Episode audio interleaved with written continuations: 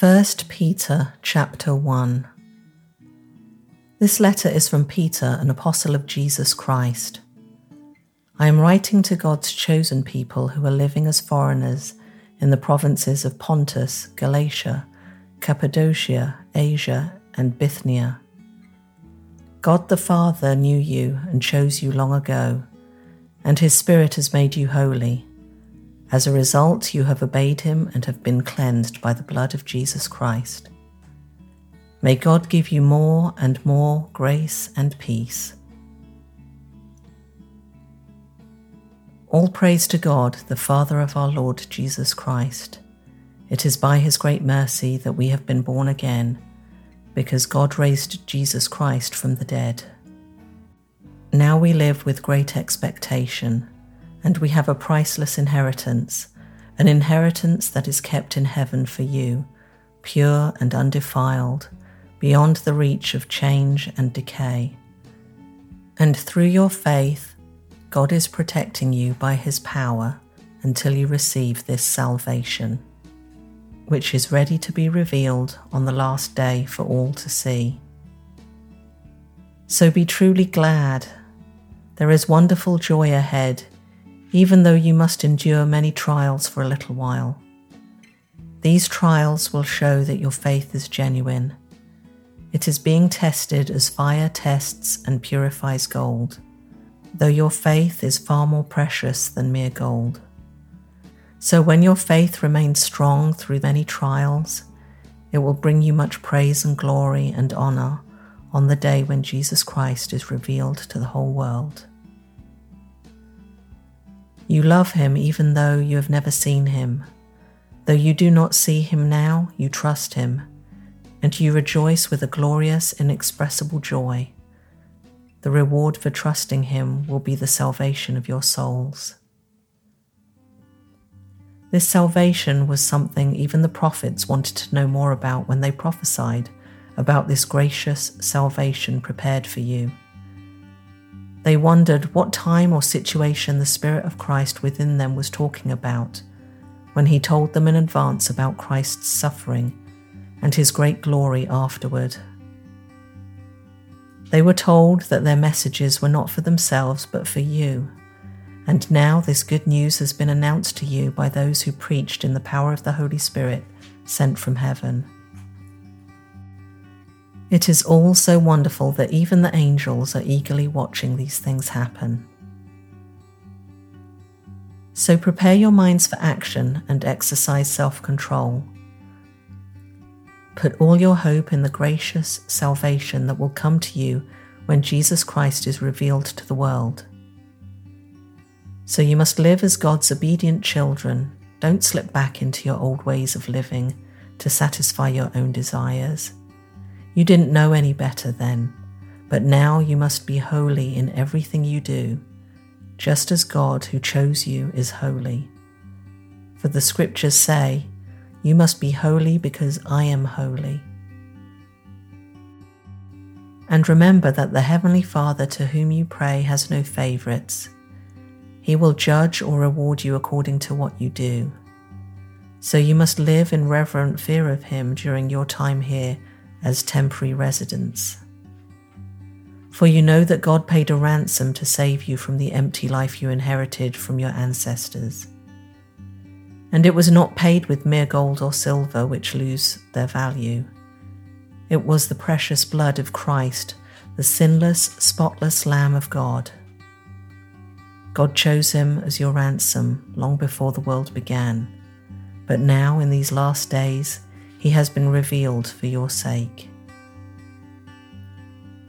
Through Christ, you have come to trust in God, and you have placed your faith and hope in God because He raised Christ from the dead and gave Him great glory. You were cleansed from your sins when you obeyed the truth, so now you must show sincere love to each other as brothers and sisters. Love each other deeply with all your heart. For you have been born again, but not to a life that will quickly end. Your new life will last forever because it comes from the eternal living Word of God. As the scriptures say, people are like grass, their beauty is like a flower in the field. The grass withers and the flower fades, but the word of the Lord remains forever. And that word is the good news that was preached to you.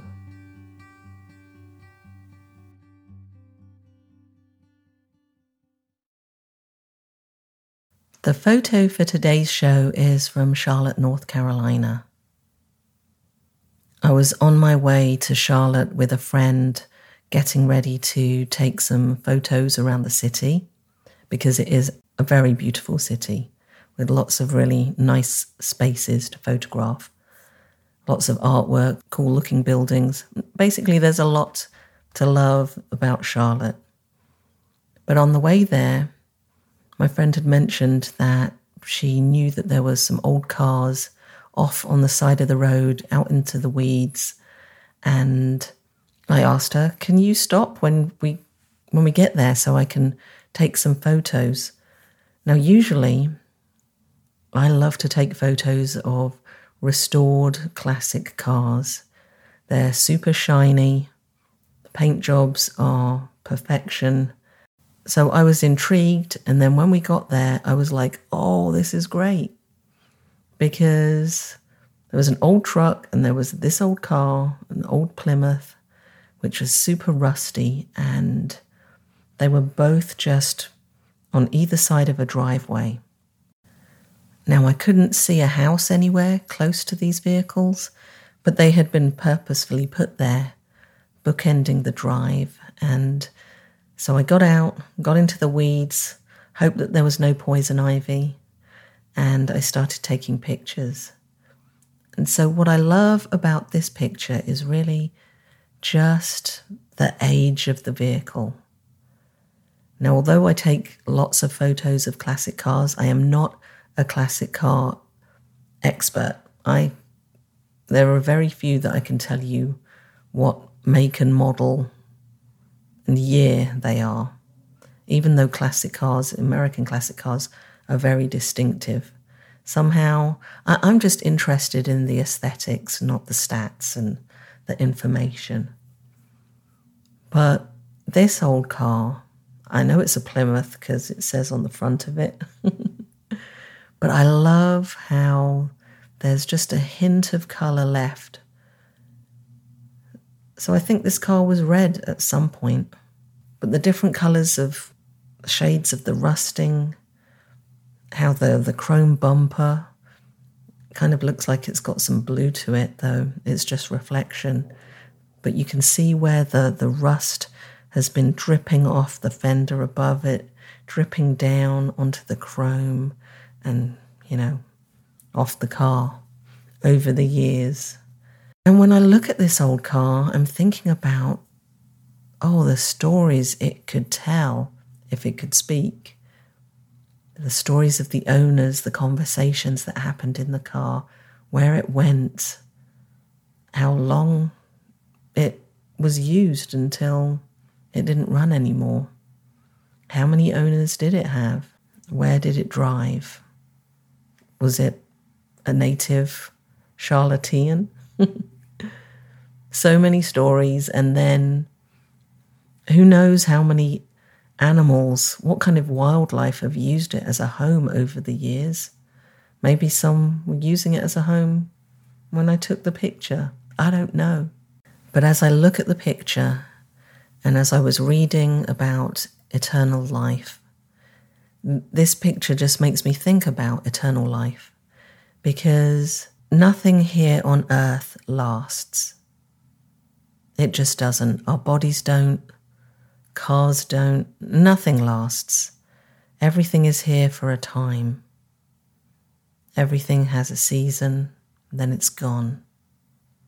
One of the earlier episodes I did was on Ecclesiastes, where it talks about there being seasons for everything. And it's a beautiful piece of scripture. But as I'm looking at this car, I'm, I'm just reminded at the limited amount of time that things have on this earth. But then I'm happy because I know that through Jesus, we all have the ability to have eternal life. I mean, our timeline in the general scheme of God's eternity, our time here on earth is not even a blip. It's so insignificant on that timeline. It's really hard to comprehend. But I don't take anything here on earth for granted, especially since we have just had lockdown for a year and a lot of places are still under those restrictions. You know, I'm just reminded that here on earth there's a set time and then we go somewhere else.